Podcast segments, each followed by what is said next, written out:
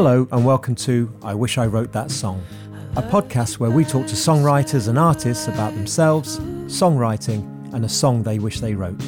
They'll then play a cover of the song for us at the end of the episode. I'm Keith Wyatt, one of the founders of Indie Kitchen, an acoustic sessions website and a small record label based in Cornwall in the UK. And I'm David Glover, a writer, record producer, a musician, and owner of Tesla Studios, a recording studio in Sheffield. I listen to your friends band all the time. For this episode, we spoke to Bristol based artist Fenne Lily shortly after the release of her album Breach. Breach is the follow up to her 2018 debut, Hold On. We spoke to Fen about her love for Bandcamp drummer Carl joining a prestigious roster at her label, Dead Oceans, and of course, the song she wished she wrote, a song by Sparklehorse, released in 2001. Head over to our website at iwishIwrotethatsong.co.uk for more episodes and Spotify playlists of the songs featured. Also, send us an email on hello at iwishIwrotethatsong.co.uk to give us feedback, suggestions for new episodes, and let us know the songs that you'd wish you'd written. Welcome to I Wish I Wrote That Song with Fenne Lily. Suicide. Fenne Lily, welcome to I Wish I Wrote That Song. Thanks for joining us. Thank you for having me. I'm happy to be virtually here. What have you been up to? You got your album out just now? How's that been going? All right. Uh yeah, no, I I mean I can't base the experience on anything else other than the first record and that was a while ago, but feels a bit surreal to not be touring. Does it make it, It feel a bit more like a non-event almost? Or Yeah, hundred percent. On the day, I well, my boyfriend made it really nice. He bought me a birthday cake, and we made croissants. And he bought me some fake eyelashes, which I couldn't wear anywhere because we weren't going out. But um, yeah, the day was fine. Although I I feel annoyed that I had to just stick by my phone and kind of search for validation online rather than playing an actual show with my friends to real people. But um, do you have any Yeah. plans in the pipeline to maybe get on the road if it becomes possible, or just see I how things go? Yeah, we've got a we've got the rescheduled tour in I think May. I'm not even sure. I'm trying not to think too much about Yeah.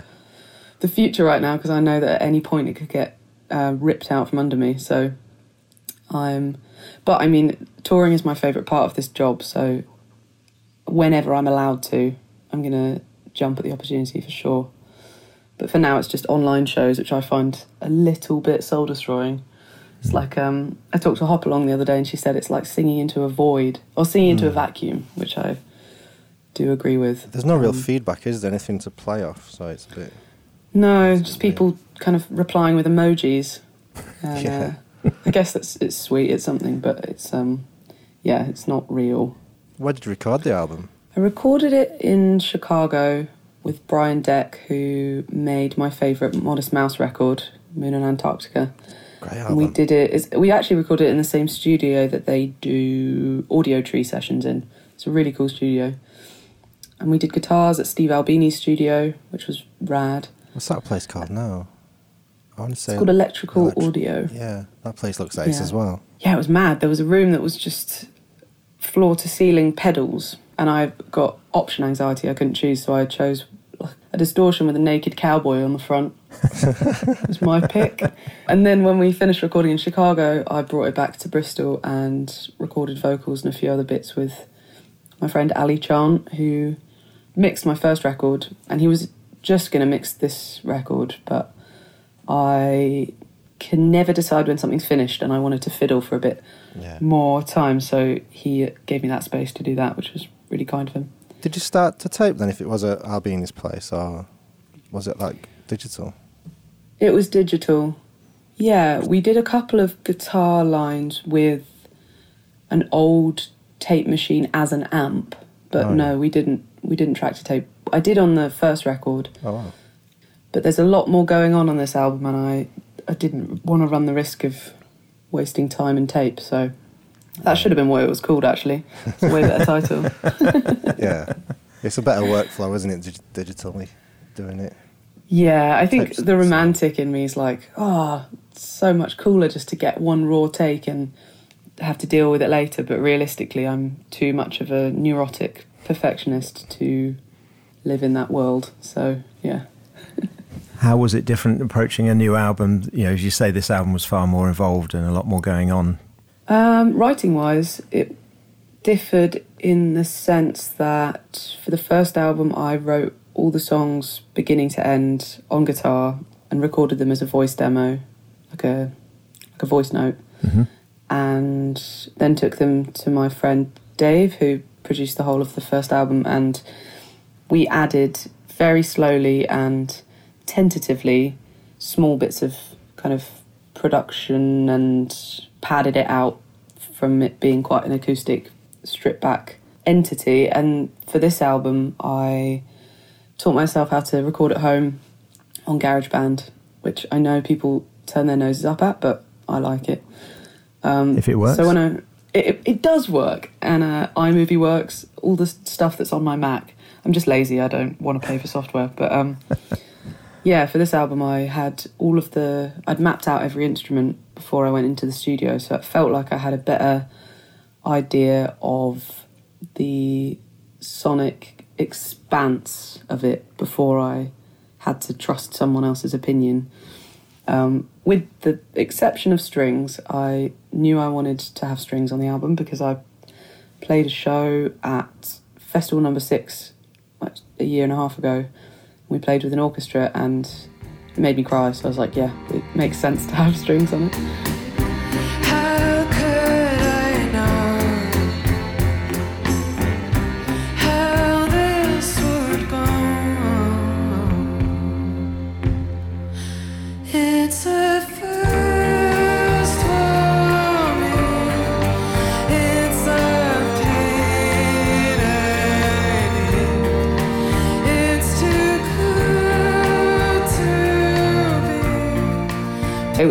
Different because I felt like I had a clearer idea.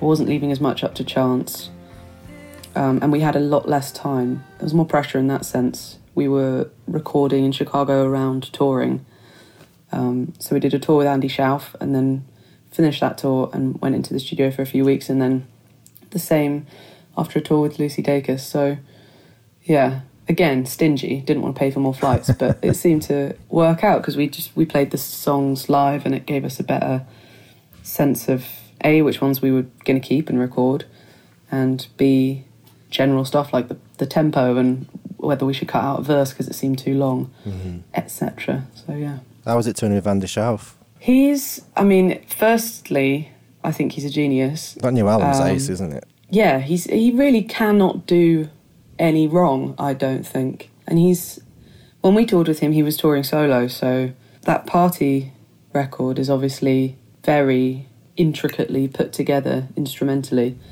And I wondered before we saw him on the first night whether it would translate as well with just him and his guitar. But he seems to play one instrument as if it's eight. He's got this almost like orchestral way of playing the guitar. It's, it's mental. It it was a shock, and I was in awe of him, and I, as a result, couldn't really talk to him. And he's quite quiet anyway. He's um, not the most extroverted person, so it always felt like I was invading his space whenever I spoke to him. But he did steal me a captain's hat from one of the venues that I became attached to, and the venue asked me not to take it home, and I wasn't going to, and then He um, took it anyway. He took it for me. and I'm not going to name the venue because they'll know and I'll get in trouble. So, I mainly mentioned him so I could just play one of his songs in the podcast. ah, can I choose Yeah, yeah. Yeah, go on. Alexander All Alone? I'm picking that one actually. Alexander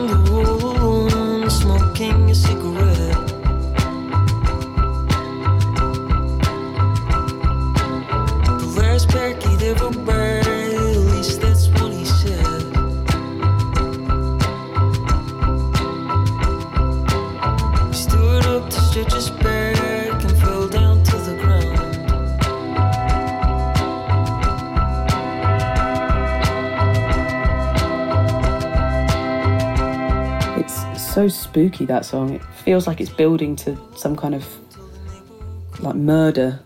It's, it's dark. I like it. yeah. Yeah, your choice of song's pretty dark. It is. I think lyrically, it's lyrically it's disturbing, Yeah. Hmm. but I think. Can I say who it's by? Yeah, go on. Yeah. Yeah, Sparklehorse songs are generally a really heart wrenching theme wrapped in a soft packet of uh, sweet sounds. That was a very strange sentence. You can cut I, that out. like, I, I liked No, it. good. He was a tormented man, wasn't he? Big time. Big time. the album, which is called Breach, which, uh, for anyone who doesn't know, is your first for Dead Oceans. It's quite a prestigious label to be on and being involved with the whole Secretly group. Well, firstly, I was unsigned for my first album and I was really torn when it came to deciding whether I should try and sign a record deal for the second album because I already had it all written and I knew who I wanted to make it with. And it was just a case of weighing up whether I wanted to sign what I thought signing was was signing your soul away to a group of people who don't care about you as a person. That was my idea of it. And I kind of came to the decision that I wouldn't look for a label, but if a label found me and I liked them, I'd think about it then. And it was perfect timing. Secretly came to one a show that I played in in New York with Andy, and I was just about to run next door to watch Pinegrove. I was playing with my. I always well when I do a, a strip back tour, I just tour with my guitarist Joe, and we were like, we're massive Pinegrove fans. We were like, all right, we're just going to drop our instruments and run next door, and no one's going to stop us. We're not going to let anyone talk to us. We've just got to make it to the show. And at the door, somebody from Dead Oceans was talking to my manager and was like, "Hey, I'd, I'd love to, I'd love to chat to you. I'm from Dead Oceans." And the the, the part of my brain that decided I just want to see Angelina live was like, "Fuck you, I need to leave." but then business Fenne was like, "You should probably talk to this woman. She she's from a label that you've appreciated for a long time. I used to work at a record store when I was a kid, and I was sometimes left in charge of choosing the records that we got in. And I'd just go on the Secretly website and see what they'd recently released because I knew I'd like it. So, the perfect label that I have felt a connection with since I was 15 came along just before I was about to make the very financially scary decision to um, again self-release the second record. So yeah, and I mean their their roster A is bonkers. It's basically all artists that I at the moment love are now my I guess peers. Can I say that? Yeah. Yeah. Feels like a jump. Yeah, jump. you can. So yeah, the, the company is brilliant, and also the people that work with me are just, yeah, they seem to understand and care about the way I like to do things. They don't push me; they give me space. Um, yeah, they're they're really they're a brilliant group of people, and the the guys that started the label still work there, which I think is a really good sign. Yeah, they're they're brilliant. I love them a lot. Your peers with Phoebe Bridgers enough to have a chat in the bath with. Yeah, That's pretty cool. Yeah, that was a. I had a I had a guest drop out the day before, and Phoebe had just texted me uh, because she was in the UK, and we were chatting a bit, and I was like, "Dude, I don't know. I mean, we we'd only met once before this point, and I was like, I don't know if this is too much to ask right now." But are you free in 12 hours to talk with me naked about things that don't really matter? and she was really up for it. So yeah, it um it worked out well. Yeah. But somebody's actually ripped that episode and put it on YouTube, which I'm pissed about. Oh no. Ah, But maybe it means that yeah, I think that's kind of a a compliment. do you want to choose a Phoebe Bridgers song? We're going to put one of those in as well. Chinese satellite. I've been running around in circles, pretending to be myself. Why would somebody do this on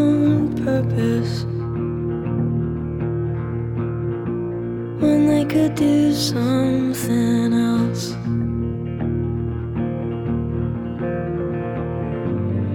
Drowning out the morning birds. With That melody is. It feels like the kind of melody that I've always had in my head, but she's managed to kind of. Not actually, I'm not saying I made that song and she's taken it. I mean, it's one of those songs that feels like it's just been in the world forever and floating around above our heads, and she's just kind of plucked it out. And Do you ever get one, that when you're writing that it's, it's something seems too familiar, even though you've just written it yourself, and it might not be anything, and you think that you've robbed it from somewhere, but you haven't? Yeah, when I wrote the the chorus for "I used to hate my body, but now I just hate you," I was sending it to all my friends, being like, "Do you recognise this melody? Because I feel like I haven't written this." I wrote that song when I had fever. When I had fever, when I had a fever, and I was not all there. So I kind of weirdly assumed that maybe I'd just heard it on the radio or something and pinched it, but it turns out so far that No loss. it is legitimately mine. but yeah, sometimes something just arrives and you go, "Wow, that's lucky that I was the person that that received that." Have you ever had a friend who points out everything that you've ever written sounds like something else? That always happens to me. So you'll like Oh, write yeah. something, take it, and go, oh, I got this, and like, that sounds like that part from that song. Damn you! Yeah, no, I I do. I wrote a melody once and my friend was like, "Oh, that's a Snow Patrol song." I was like, "No, it's fucking not. It's absolutely not." And then it turned out it was a Snow Patrol song. So, but no, I do have friends that just make really like lazy comparisons, and uh, I've stopped sharing with them, so they know who they are. I, I like the the quote or the story on your web- website about that your mum gifted her old record collection to you. It reminded me of there's a line in Almost Famous, the film, when uh, Zooey Deschanel's character gives Oh, her brother, yeah, hugs him as he, as she's leaving and says, "Check under your bed. yeah. It will set you free." I just thought it was a great quote amongst many in that film.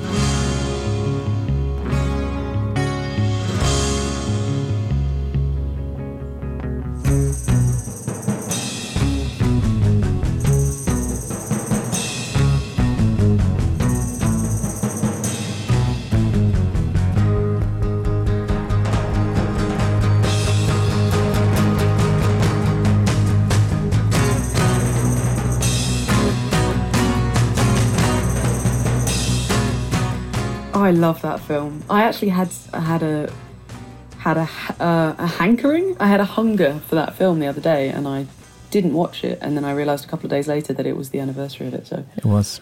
um, yeah, my mum did give me all her records, and at the time, I wasn't as thankful as I should have been.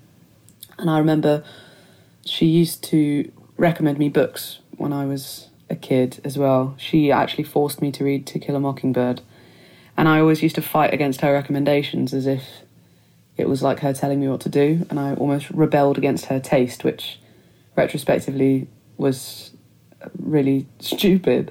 So when she gave me all her albums, I remember going through them and ripping out all of the all the jazz. Actually, no, there wasn't any jazz. She hates jazz. All the reggae, um, all like the world music. I was like, I don't like that. I like rock music, and I disregarded quite a lot of it. But I latched onto Velvet Underground massively immediately, um, Talking Heads, and I don't know if she introduced me to Joni Mitchell, but I definitely was given a Joni Mitchell record by somebody. Um, but I, I kept that a secret at school because it wasn't cool to listen to Nick Drake and Joni Mitchell and Neil Young. It was cool to listen to Blink 182, who I also love, but I kept a lot of my old.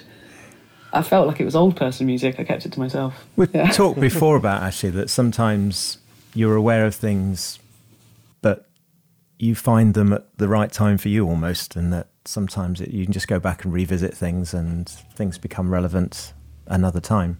For sure. And I, I think that Spotify and streaming is good for that in terms of being able to search for something when you need it or Yeah. stumbling across something when you need it. But I I wasn't alive at a time where you would just stumble across an actual solid record in a shop or you'd inherit it from someone, really. And I think that is almost it feels cooler and more romantic in a way, like stumbling across an actual solid piece of work. Yeah. But um, Or like someone will give you a compilation tape and just love something off it and find something else from that, and it's kind of gifted almost, or yeah, it's found Yeah. found or gifted, not just a, an algorithm. Yeah, there was a boy in my English class called Hank who was American and he didn't really talk, but he was just quite quiet and strange. And he, uh, in one English lesson, just slipped me this CD wrapped in a piece of paper with loads of stickers on it. And I was like, thanks, Hank, for that. Didn't know what it was. And it was uh, Sufjan Stevens' mix tape. And I came back in the next day and I was like, holy fuck, thanks so much for that. And he was like, no problem, I just felt like you might like it. We get to play some Sufjan Stevens. Don't choose a Sufjan Stevens song. He did a song with Moses Sumney actually. Can we play that? Yeah. I'm not trying to go to bed with you. I just wanna make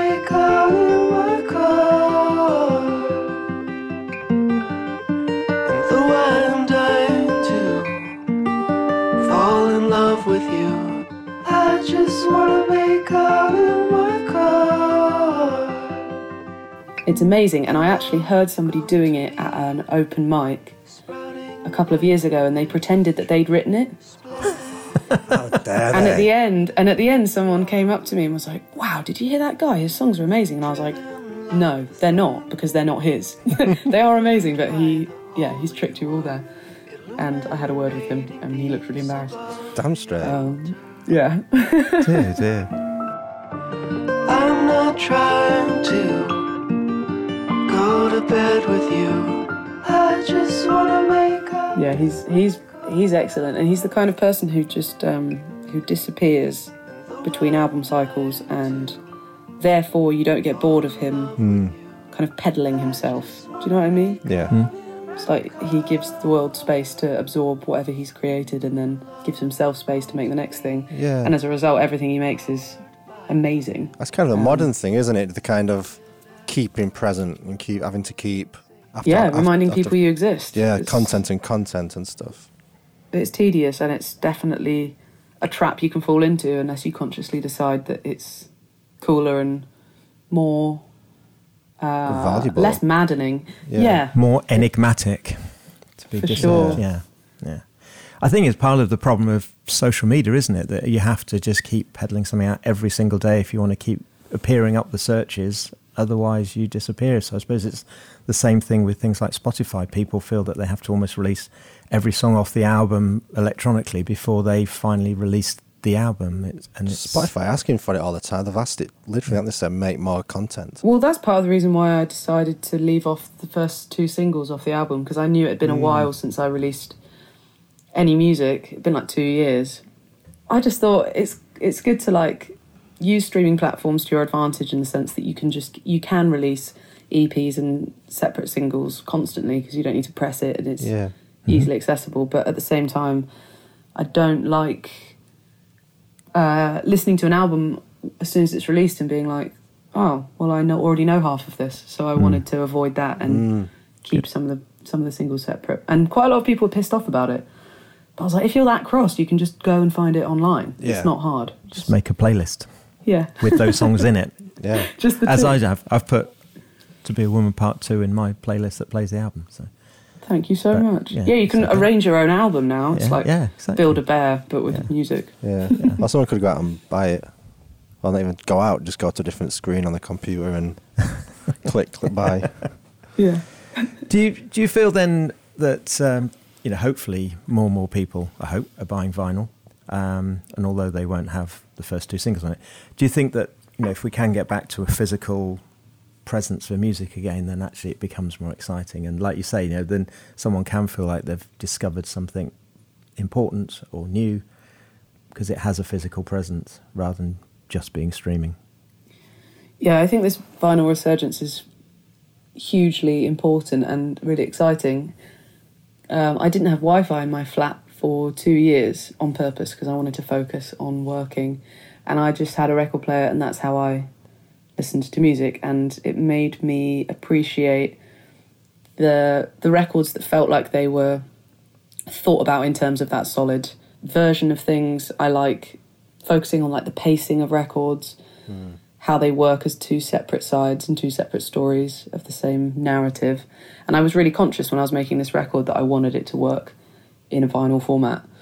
Um, and I thought maybe this is going to be wasted on people because no one seems to be uh, kind of yeah. But I, I actually think it Yeah. people are buying records, and it is something you do to now support an artist that you like further, um, which I think is really cool.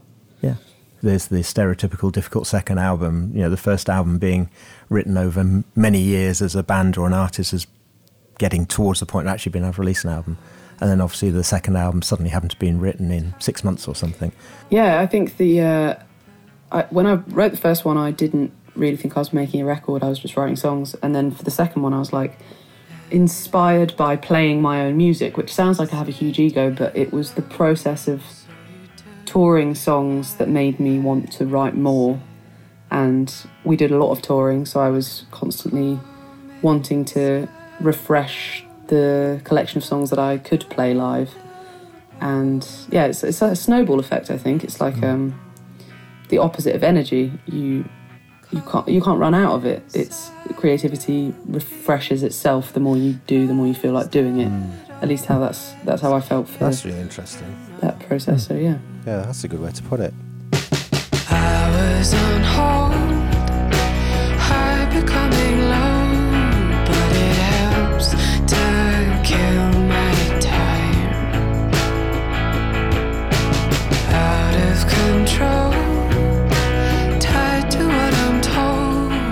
What, what is your process for writing usually? I guess using GarageBand, does GarageBand kind of changed it up at all? it has. I've I've actually realised that I need to find a happy medium between the way that I used to work and the way that I work now because I tend to get too obsessed with tinkering with things on GarageBand and I forget sometimes that the actual structure and the bulk of the song and how it feels nat- most natural for me to play it that's the most important thing and I think I yeah I used to write the whole song and then add to it. And I think I need to start doing that again because it comes to playing it live and I go shit I can't play this whole thing by myself. I can't do an Andy Shauf where I mm-hmm. where I play every instrument with one instrument. But my process is I mean it, it changes. Mostly I have a really short attention span so I'll sit down for like an hour with a guitar and get some kind of vague idea of a melody and then go do something else and then get stoned and sit with it for a while and move it around it um it changes per song. But I yeah I'm not very strict with myself about about structuring how I work. And maybe I need to get better at that. Because I kind of just let things come to me when they when they want to which feels maybe unsustainable. Because I will have to having said that I love being signed I feel the pressure that I now have to fulfill my contract and write this the amount of records that they asked me to write. So yeah it's, it's a strange one but no I, I wouldn't say I have like a set process. It, it kind of just happens how it happens and I do what I can to to log what I what my thought process is. Hmm. Because I've got to the point now where I've forgotten the tuning for one of the songs on the album and I have to do a KEXP session soon and I don't know what one of my songs is is um, so I have to relearn that but yeah my process is vague it changes That's an interesting writing tool, I think, is changing tunings and not really knowing what's going off with what you're playing. For me, anyway. It's like, um, Yeah. I, I know guitar in standard tuning and I'll just use the same patterns most of the time. But if I go to like an open E or an open C, I don't kind of know what's going off. So just up just making Yeah. shapes and making melodies and voicings without knowing what's happening. yeah, it's definitely a good way to push yourself out of your pattern of using the same stuff all the time. But I I started doing it through laziness. I I didn't want to learn how to properly play guitar, and if I couldn't get my fingers in the right shape, I'd just change the strings so that I could keep the same shape and it would sound different. Nice. Um, it also makes. I've, I struggled at the beginning when I was doing shows with sound techs not taking me seriously because I was 16 and playing an acoustic guitar and a girl and always on my own. And I felt like I was kind of treated like a bit of a baby. And then as soon as I started kind of pulling out all these weird tunings, suddenly kind of made people realise that maybe I do know what I'm doing, but I didn't Yeah. know what I was doing. it was like a trick to get more respect. Yeah. Um, so you're going to play Berlin for us. Thanks very much.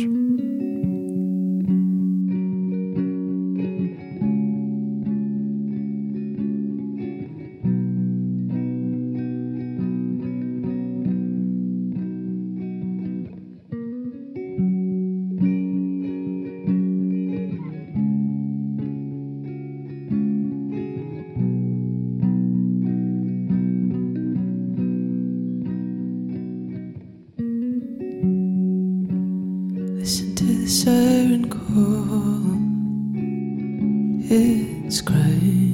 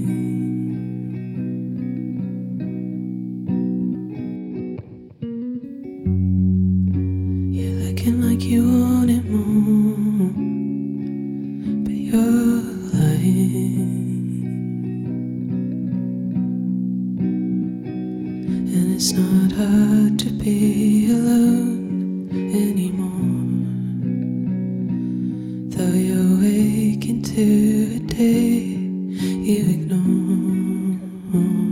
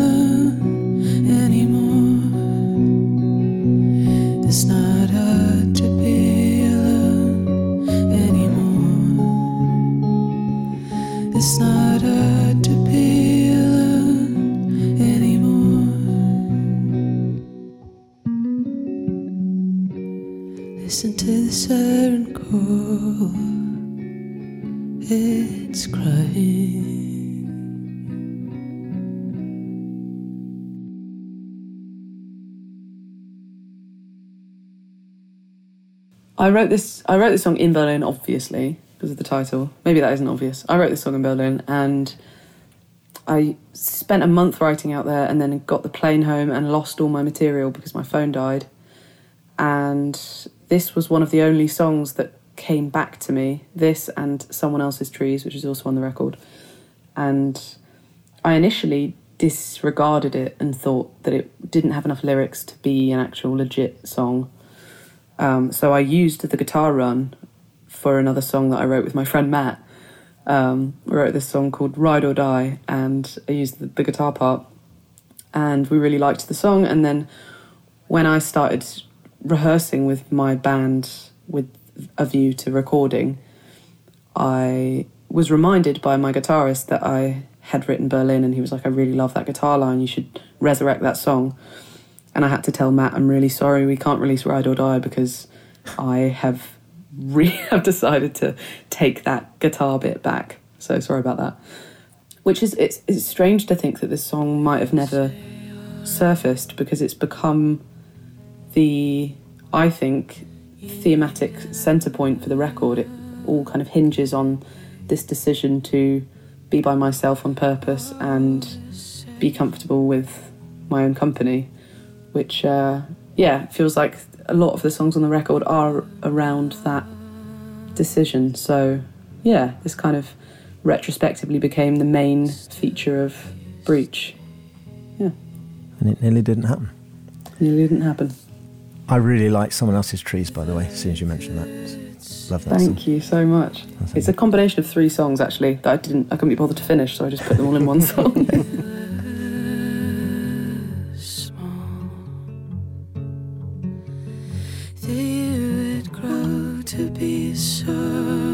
Um, you said that after the first album, a lot of it was written on acoustic guitar, now you're writing you know, with uh, on GarageBand, I guess, or using that. Are you imagining in the songs very different from the start now? Then, Well, to be clear, when I write on GarageBand, I do always start with the guitar track. I will sit down and figure something out, and then and then that will be my my basis. I don't really, I haven't moved away from needing a guitar to start the process. I more use GarageBand as almost like a collaging tool. Like instead of having to draw out the whole picture, I can cut it up and move it around and change the pitch and stuff. So, but it, it has and will always be guitar based because I feel like I need an instrument in order to find melody for my voice. I don't just suddenly get uh, an idea of a song in my head. I need to kind of walk myself through it. GarageBand's been a really good tool for me to realise that when it comes to getting a drummer to add something to a song, it doesn't have to be the same stuff. That obviously the drummers in GarageBand are shit. The one I use is called Kyle. He's a rock drummer and he sucks. I like the Portland. I like Portland because I, I oh yeah. yeah I've got like I've, I've I run a studio. I'm a record producer, but Hmm. I but when I write I use GarageBand sometimes just because of the just because the stuff's just there and it's easy. And like before, you grab the pedal that had a sexy cowboy. Hmm. I you know having not, not having those options, just being able to grab a drummer called Portland or a drummer called Kyle or just have these things that you can just put down quickly. I think it's a great thing. I, I, I don't think you should be snobby about it. Well, people, not you, people shouldn't be snobby about it. For sure. I don't know if I'd make a. I wouldn't trust my my own recordings that I've made on GarageBand to be released. Having said that, um, the first track on Breach, "To Be a Woman" in Part One, is my own recording on GarageBand. We didn't change it in the studio at all. We didn't rec- re-record anything. So in fact, there is one of my GarageBand songs in the world, and no one really seems to have noticed, which is really nice. No one's been like, "Hang on, this sounds shit." Um, so yeah, that's refreshing.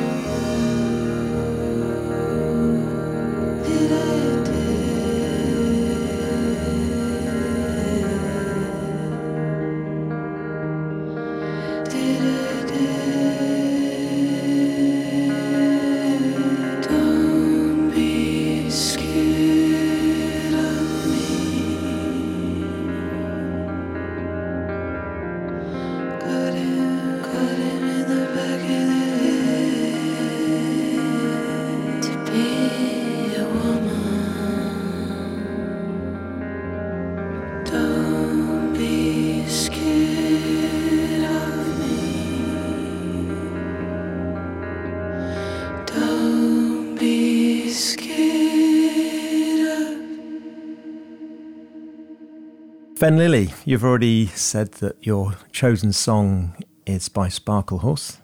What is the song that you wish you'd written? My my chosen song is Gold Day off It's a Wonderful Life.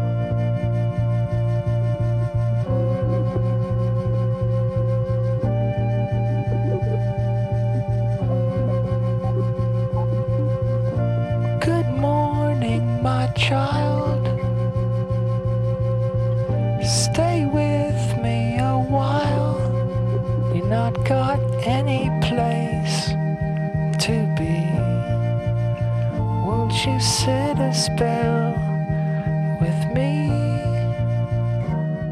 This record came along at a time where I was struggling with having a quiet voice, and I thought, I don't, I don't feel comfortable with the fact that my voice is sonically really soft, and what I'm saying differs from that. I'm not singing saccharine songs about being in love. I feel more anger and more sadness than maybe that voice would suggest.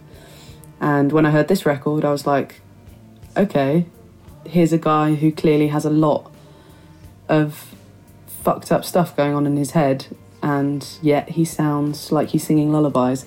And this song opens with "Good morning, my child," and I immediately felt felt like I was being tricked into a false sense of security because the the lyrics, as we we spoke about this before, but the lyrics are clearly from a mind that struggles with life, and yet he has a way of making you feel like you're being held and hugged. And I just wish that someone would do that for him because it sounds like he really needs it.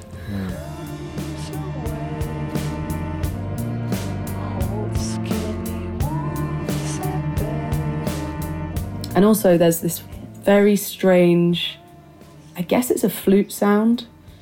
Yes, the That kind of. Is it? yeah. that drone i couldn't couldn't replicate it myself but yeah the arrangement of this song and actually this whole album he's used instruments that sound like they might be found in a in a nursery Yeah. um, but it still cuts me to my core and i think it always will it's one of those albums that i don't i'm not going to ever grow out of um, yeah I think he did use toys from a nursery and stuff. I think he really did actually use old Did Fisher Price toys and stuff like that. Yeah, he'd like collect these things and use things in really interesting ways. or when I, I I've, I've been speaking to my managers about um, making another record and finding another producer, and I was like, I really want whoever produced this album to produce the next album, and they were like, it was. Dave Fridmann. Is he dead? no, he's still going. He's not. Oh, brilliant! No, he's got an amazing studio as well. A different record. Yeah, he's he's amazing. Would be a good choice of producer. And get Yeah. a Fisher Price sponsorship. yeah. he's done like most of my favourite albums. Who else? Mercury Rev, Deserters songs. Right. We did like the Flaming Lips, Soft Bulletin, and Yoshimi Battles, uh, Wow. the Pink Robots, and Low. Do you know Low? Yeah. I think he did the Great Destroyer album of theirs as well. Very cool.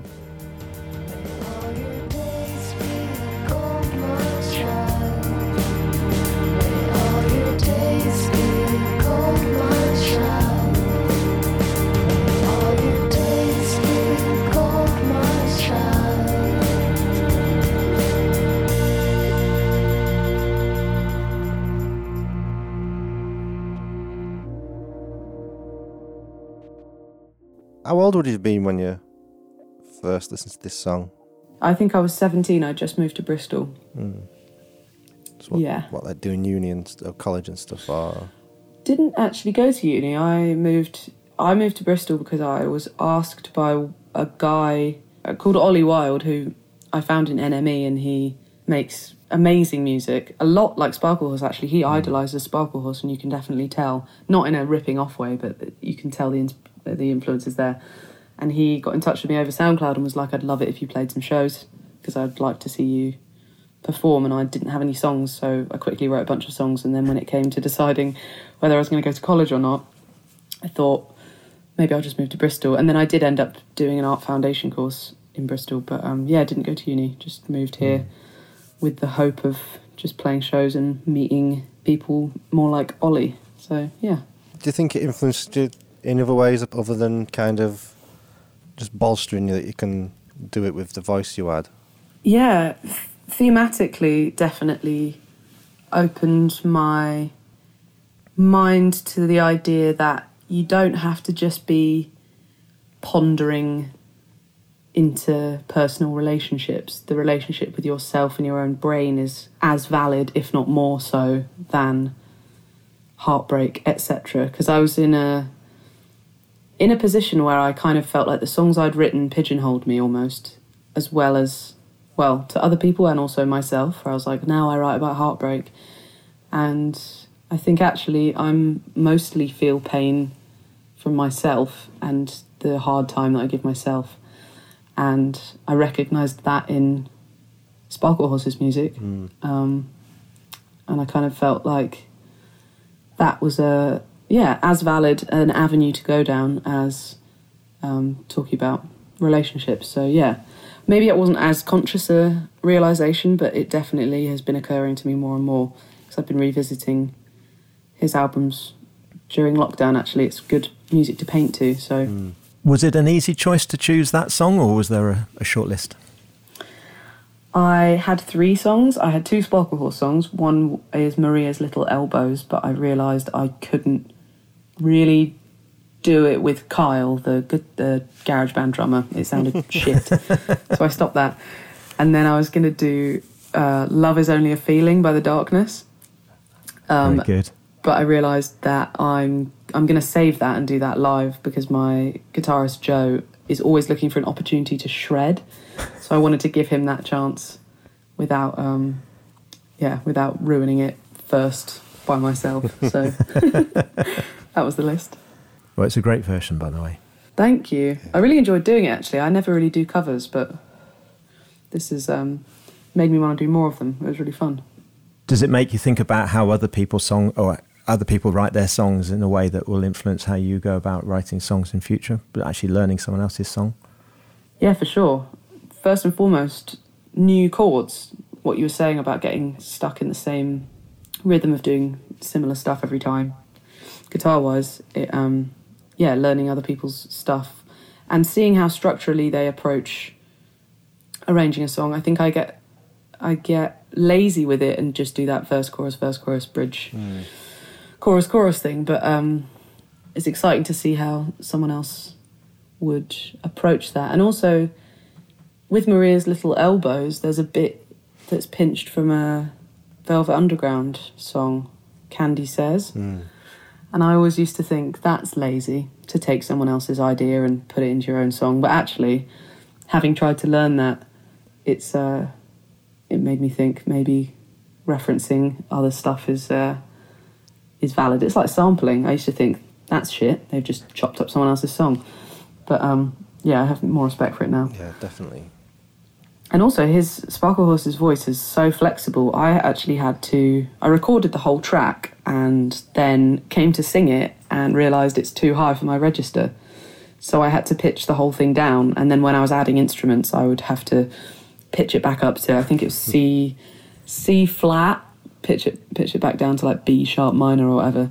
So yeah, I had a bit of a hard time recording it because his voice is uh, better than mine.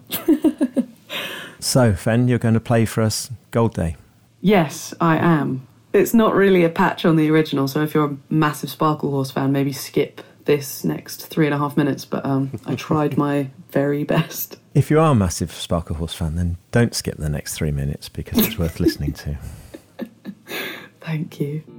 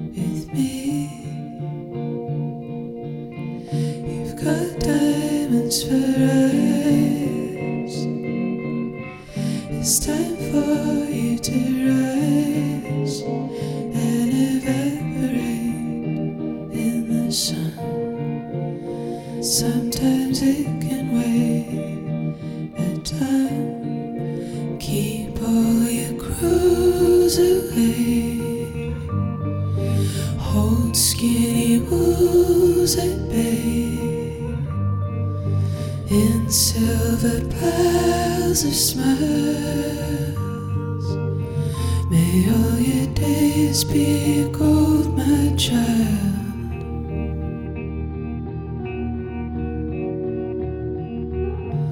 A necklace of leaves,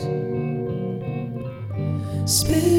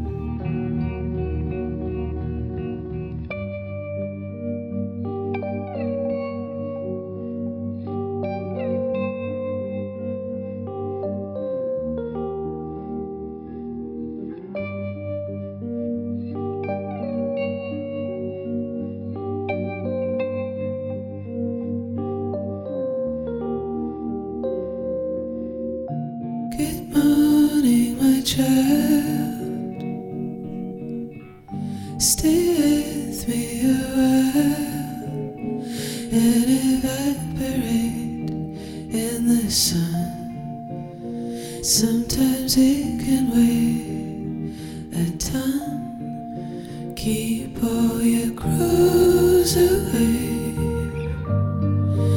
Old skinny wolves at bay in silver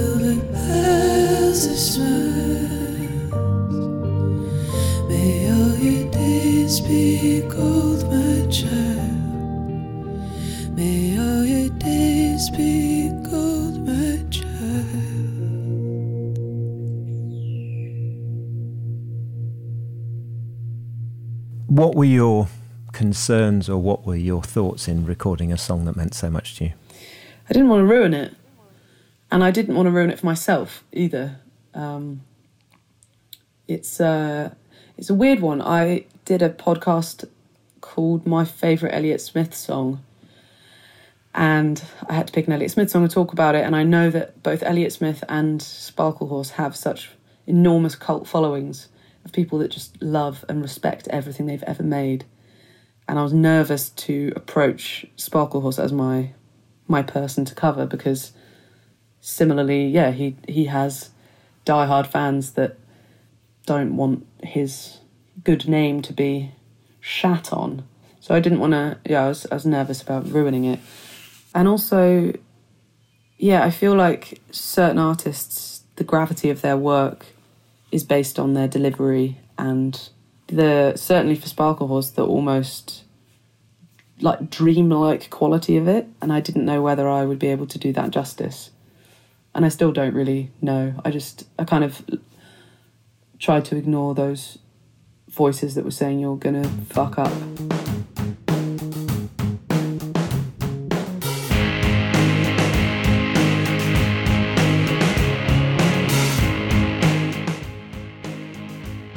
Well, thanks very much for your time and thanks for joining us. It's been really Thanks for good. choosing me. And Yeah, thanks so for much. songs. It's been nice. thank you for And yeah good luck with the album. I hope it goes really well. And hope, hopefully, we'll see you somewhere on tour at yeah some point. But, fingers uh, crossed science please save Yeah. us